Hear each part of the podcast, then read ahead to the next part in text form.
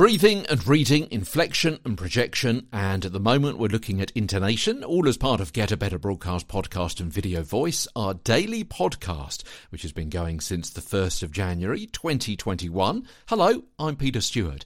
So, weight and pitch in intonation.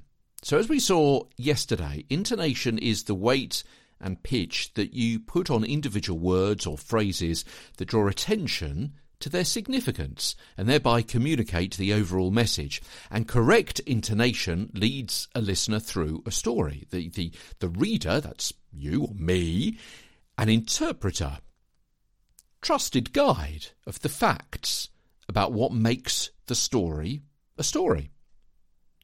To quote from the book Broadcast Journalism, published by Routledge, written by me, the reader of a newspaper is led around the printed page by its layout.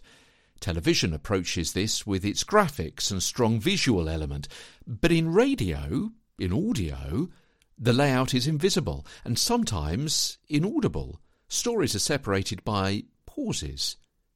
And there's only the reader's voice and the writer's ability to help the listener tell where one story ends and the next one begins.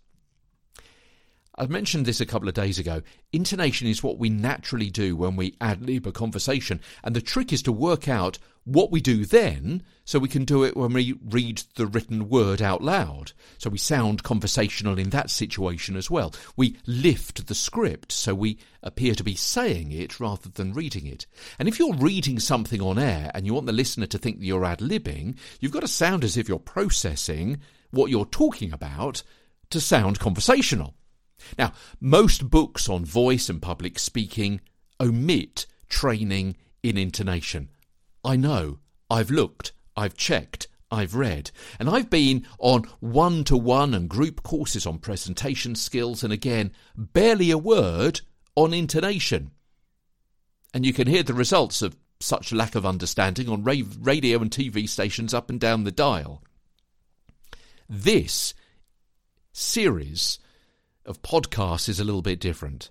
I'm going to lead you through when you intonate correctly and also what happens if you don't as Get a Better Broadcast podcast and video voice continues. I'm Peter Stewart.